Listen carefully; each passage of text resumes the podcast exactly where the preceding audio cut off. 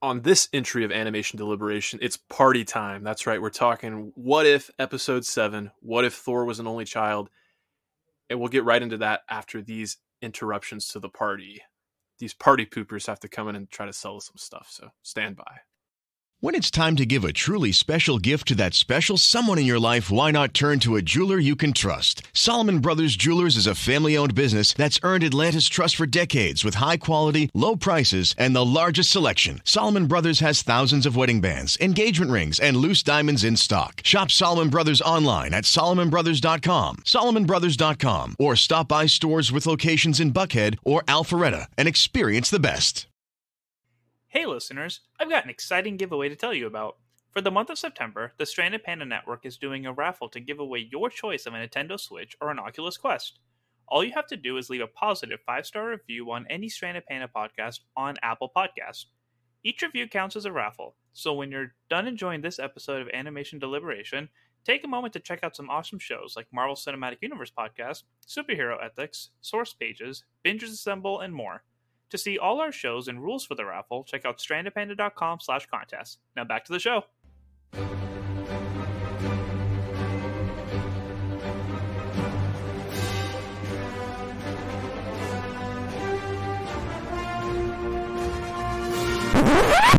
Sing along if you know the words. A one, two, three, it's time for Animation Deliberation.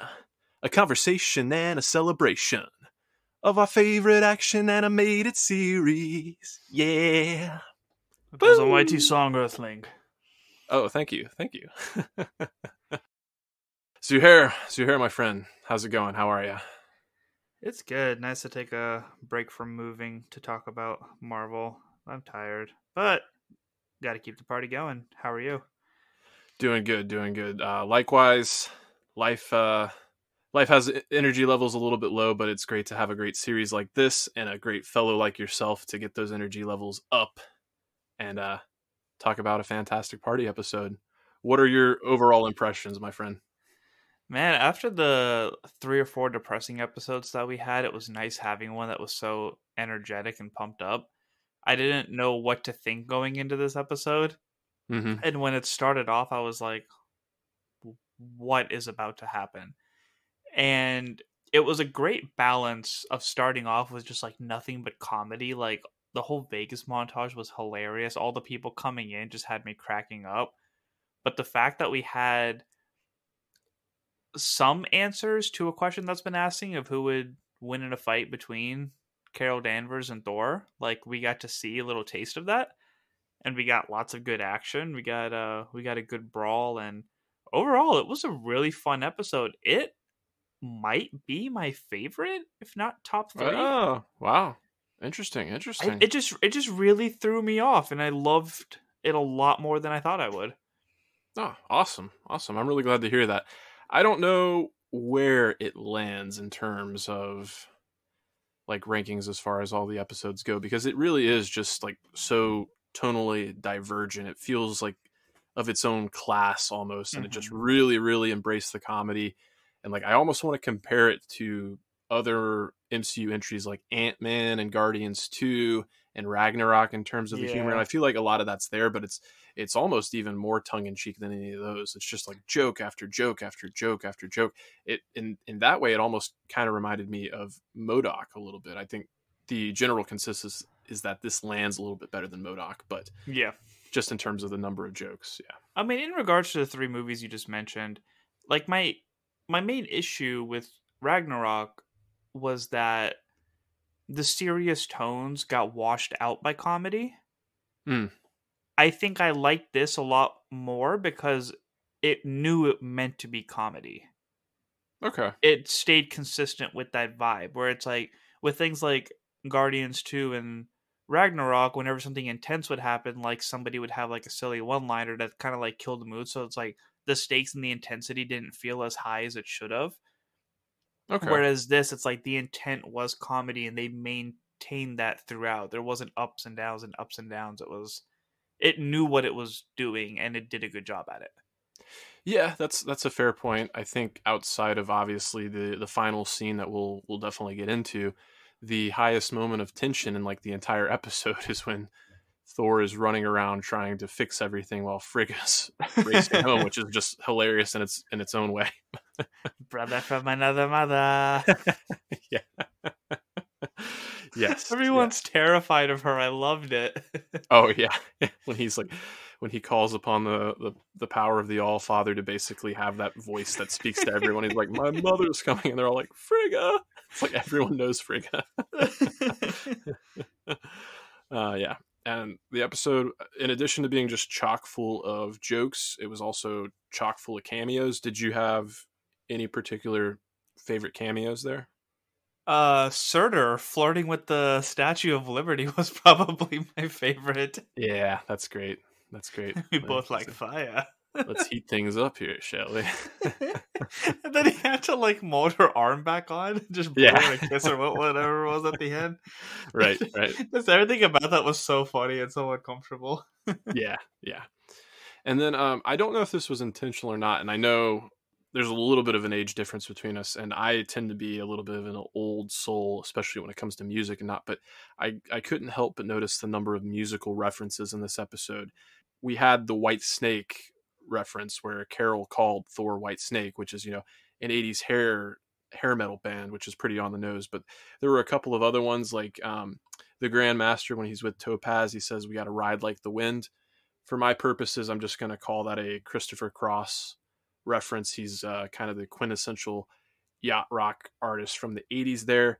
Um, and then the other one that you may catch a little bit more, but when Thor was like saying that the party's over, he says, you don't have to go home, but you can't stay here. Yeah. I don't know if you know that song uh, by Semisonic, Closing Time, but I was just like, I, I couldn't help but think it, it was a reference there. Gotcha. Yeah. It may have been one of those things that like I've heard, but never knew the name of or something like that. Okay. Okay. But the line definitely stood out. Okay, cool, cool. I, I was afraid I might have been reaching a little bit, but... And in yeah. all fairness to the listeners, like I said, I am in the middle of a move right now, so it was one of those things where I was just kind of like, man, I need to take a break, and I was just kind of like half there trying to watch the episode, knowing that I needed to record. But I it it actually, like, it sparked enough energy for me to, like, wake up and laugh and be like, oh, man, like, I really needed that. Oh, um, good. So I may have missed out on some, like, obvious references here and there, but did over. Oh, no.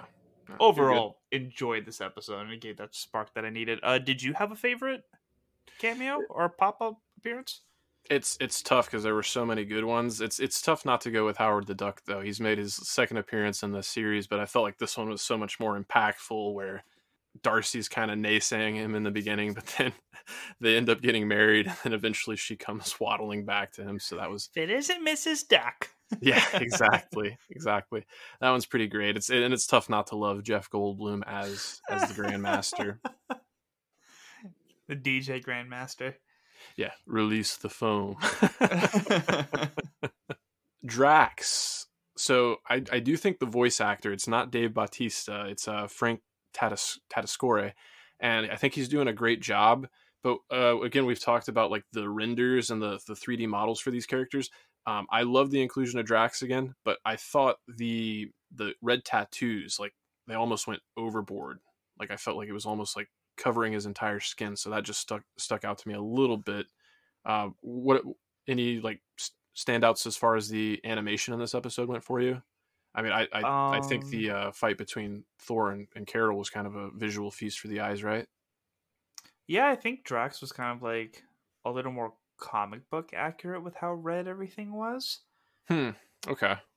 But yeah, the the scene that I was going to mention was specifically in the desert, mm-hmm. when they really started going toe to toe, because we actually had like some decent choreography in that with the the movement of their punches and the way he was swinging and this and that. But then when they were fighting in the clouds and you could see the thunderstorm, it was Ooh, it was almost yeah. like a Dragon Ball Z scene done better. Because mm-hmm, mm-hmm. it was just like, you know, faster than any mere mortal can see. But it was interesting that both of them were holding back throughout that fight, because we hear the dialogue between Carol Danvers saying that like one of her punches like ten nukes, but she didn't want to like harm anybody. But because Thor hasn't lost his father the way that he did in Ragnarok, like he hasn't developed like his full potential in harnessing his abilities yet. So this was really a nerfed down version of both of them.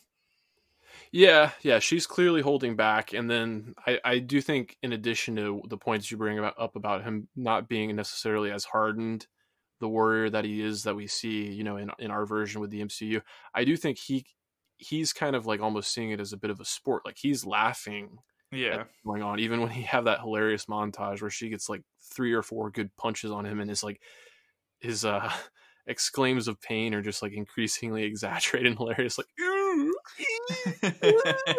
he's just like, all right, he shakes it off and he's ready to go. But um yeah I, I agree with you. When they flew up into the clouds as well, right before he kind of like threw her down and, and put Mjolnir, Mjolnir on top of her, uh just like seeing the clouds like light up with their different color power sets, like you get to see some of her binary colors like shining through the cloudscape as well as his lightning. Just r- really cool stuff. Yeah, I really I just enjoyed the sequence between them. Uh, Maria Hill was really interesting too. Uh, for the listeners, I don't know if I've ever said this before, but like, I never read comic books growing up, but I loved Earth's Mightiest Heroes. Oh yeah. So Maria Hill, it's like whenever she was in charge, like she was a boss. Like, people did not like getting on her bad side. And I feel like the Maria Hill that we've had in the M C U, as much as I love Colby Smulders, huge How I Met Your Mother fan, I feel mm-hmm. like she's just kind of like like the perfect number two. Like, whatever Nick Fury says, she just does. She didn't really okay. have that assertive attitude, but like, she conveyed that attitude a lot stronger in this than I've ever seen her like in the live action stuff. Like, her presence and her commanding voice and stuff like that was really well done in this. Oh yeah, yeah. Even like when Coulson like questioned her like the one time, and she just like put him right in his place. Yeah. Um, I I do love the comparisons to Earth's Mightiest Heroes, because I, even though this was like clearly the Colby Smulders. Um, like, what's the word I'm looking for? The model was based off of, of a Colby Smulders, and Colby Smulders did the voice. Um, I did feel like the haircut was almost like exactly, yeah, yeah. That short kind of bob looked exactly like it did in the uh, Earth's Mightiest Heroes. So yeah, great call there. Cool. I'm glad you noticed that too. Then yeah, yeah. I was like, ooh, they went more with the original look more. Yeah, for sure, for sure. And it is cool just to see her like have a little bit more of an edge there, um, and. to see somebody that's just not as, as much as, uh, um, Darcy was just so enamored with Captain Marvel. It was, it was kind of cool to see somebody like Maria Hill that's just not impressed at all. Yeah. Um, and she had that like savageness of like, yeah, let's just drop the nukes. Oh, right. Right. Yeah. She'll be, and fine. I love Frank Grillo. So him recurring his role as, uh, as Crossbones so often throughout the series has been really nice to see. Oh, yeah, yeah. Always nice to see Rumlow, and he was so disappointed when he didn't get to drop those nukes, so maybe... Uh, he never get to blow stuff up. Uh, he might get the chance with uh, some of the revelations we got at the end of the episode here. Yeah, maybe. So, I, I do think it's worth noting that um, Uatu... We talk about, like, the tone of this episode, how different it was, and uh, I know you don't, you don't listen to the uh, instant reactions before we record, but... We did kind of, on the instant reaction there, we made some comparisons just in terms of like the tone feeling so different that it l- we kind of likened it to the zombies episode. And I've, I feel like that uh, rings true even when you think about like Uatu's level of participation. Like, we've seen him slowly become more and more present like throughout the episodes. Like, he appears more and more in the backgrounds and stuff like that. But I feel like in this episode, he like he was there at the beginning, and then he's gone until the end. Which, I mean... Did he not have some dialogue at one point in the middle? Not that I can recall. I thought there was at one point. But yeah, he was a little more scarce in this one. Oh, you know what? Maybe you're right. Maybe it was like the... Potentially, the, maybe the transition from like the, the night of the party to when we, tran- when we um, transition to the... hotel in the morning where where S H I E L D is basically barging in on Jane Foster. Maybe he had yeah, a little bit of yeah, because I feel like a... I was... I, I remember specifically, like, they had that shot that I love so much where he's in the horizon and only his eyes are glowing, the silhouette and stuff like that. But then I remember some dialogue, and then it, like, cuts closer to him, and he, like, turns towards the light and his face starts to show a little more, and then he had more dialogue. Was that not in the middle? That's uh, so I, I I remember which part you're you're referring to particularly as well, because it was kind of cool to watch the camera like swing around to the front of his face and then kind of go up to where he was looking towards. That was at the beginning of the episode, and because oh. uh, yeah, he set up the the question there, and it was cool, really cool to see as he was describing the scenario here. It was the first time we got to see like a different art style. It was almost like the concept art, like oil paintings of like Thor and Loki in their childhood, and like Loki opening the ancient cask of winters on Thor and whatnot. I, I really loved that style, and I would kind of be open to seeing a whole series done in, in that style. It's probably pretty painstaking to get that level of detail, but I enjoyed so beautiful. it. Yeah. Short series. It's fine. Yeah. Yeah. But yeah, obviously with the subject of Uatu there, he is pretty absent through most of the proceedings as a, as pretty jokey and lighthearted, but there at the end, he's saying, you know, on Asgard and on Earth, children say the same thing. They live happily ever after. Wait, what? Yeah, his shock was interesting, and that was kind of the reminder that, like, he actually doesn't know everything. He's watching as everybody else is watching, too. He's just a really good, like, in-the-corner note-taker. Mm-hmm, mm-hmm. So what did you think about this uh, figure that emerged from this... I'm going to call it a multiversal portal. I guess we could call it that. Yeah, seeing all of the Ultrons coming out was insane. And then, like, when I was looking at this little recap article, someone was saying that it's a Ultron version of the Vision. And him, like, holding the Infinity Stones and all that was like, oh, crap. Like, where, where's the sequel to this episode? I want to see this fight go down. Well, it seems like it's a cliffhanger. I like it. Is this what What If is building up to all along? Or is this the next episode we're going to get? I think it's going to be a next season type thing. Ooh. Hmm. I feel like they're seeing the fan reactions on like how they're responding to these episodes and seeing like which ones they want to pursue sequels for and which ones they're just going to be like, well, no one really reacted to that. You think? That's my, that's my theory. Yeah. I wonder...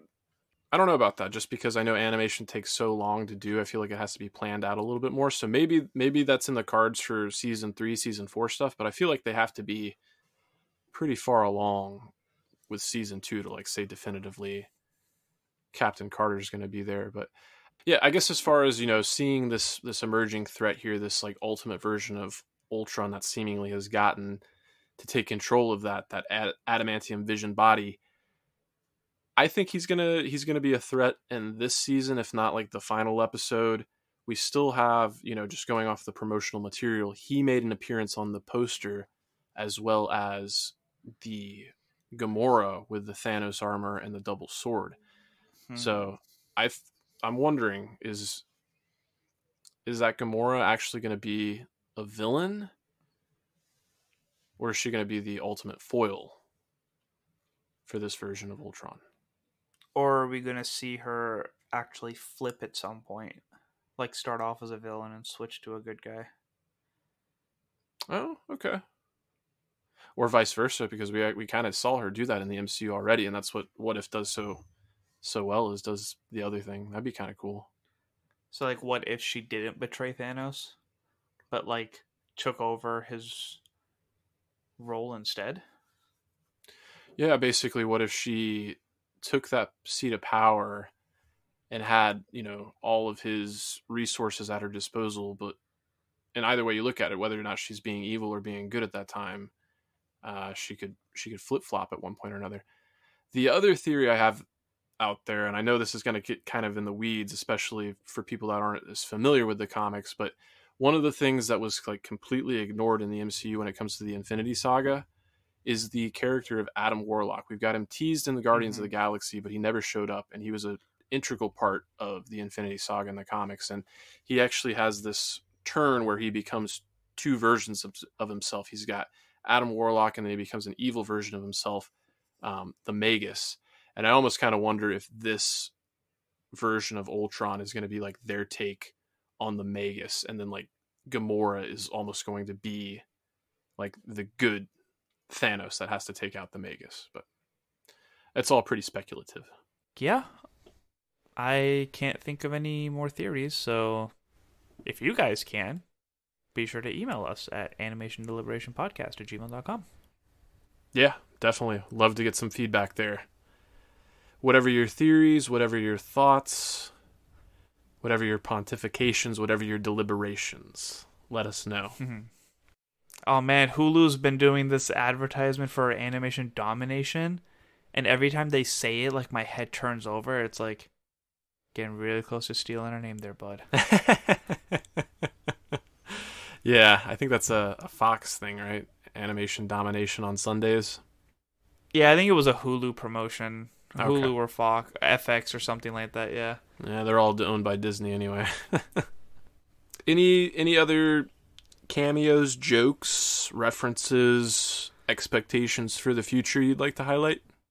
Yeah, I can't really think of, like, what else I've seen in the... Because I'm trying to, like, go in as blind as I can. Sure. I can't think of what else from the trailer has popped up except for the Gamora episode that makes me go, oh, this we haven't seen this yet. Yeah, I, I agree with you there. In terms of just, like, for the sake of the podcast and the discussion, I I always like to, you know, pose the question about predictions and speculation, but I'm not really that big on it myself. And I've actually found myself, like, I enjoy the episodes a lot more when I know as little as possible going into them, especially for a show like this. I think it is when you just have a question and, and you're changing things up. It just, and it's something that you're so familiar with, like these characters, it, it just makes it that much more rewarding experience when you go in blind.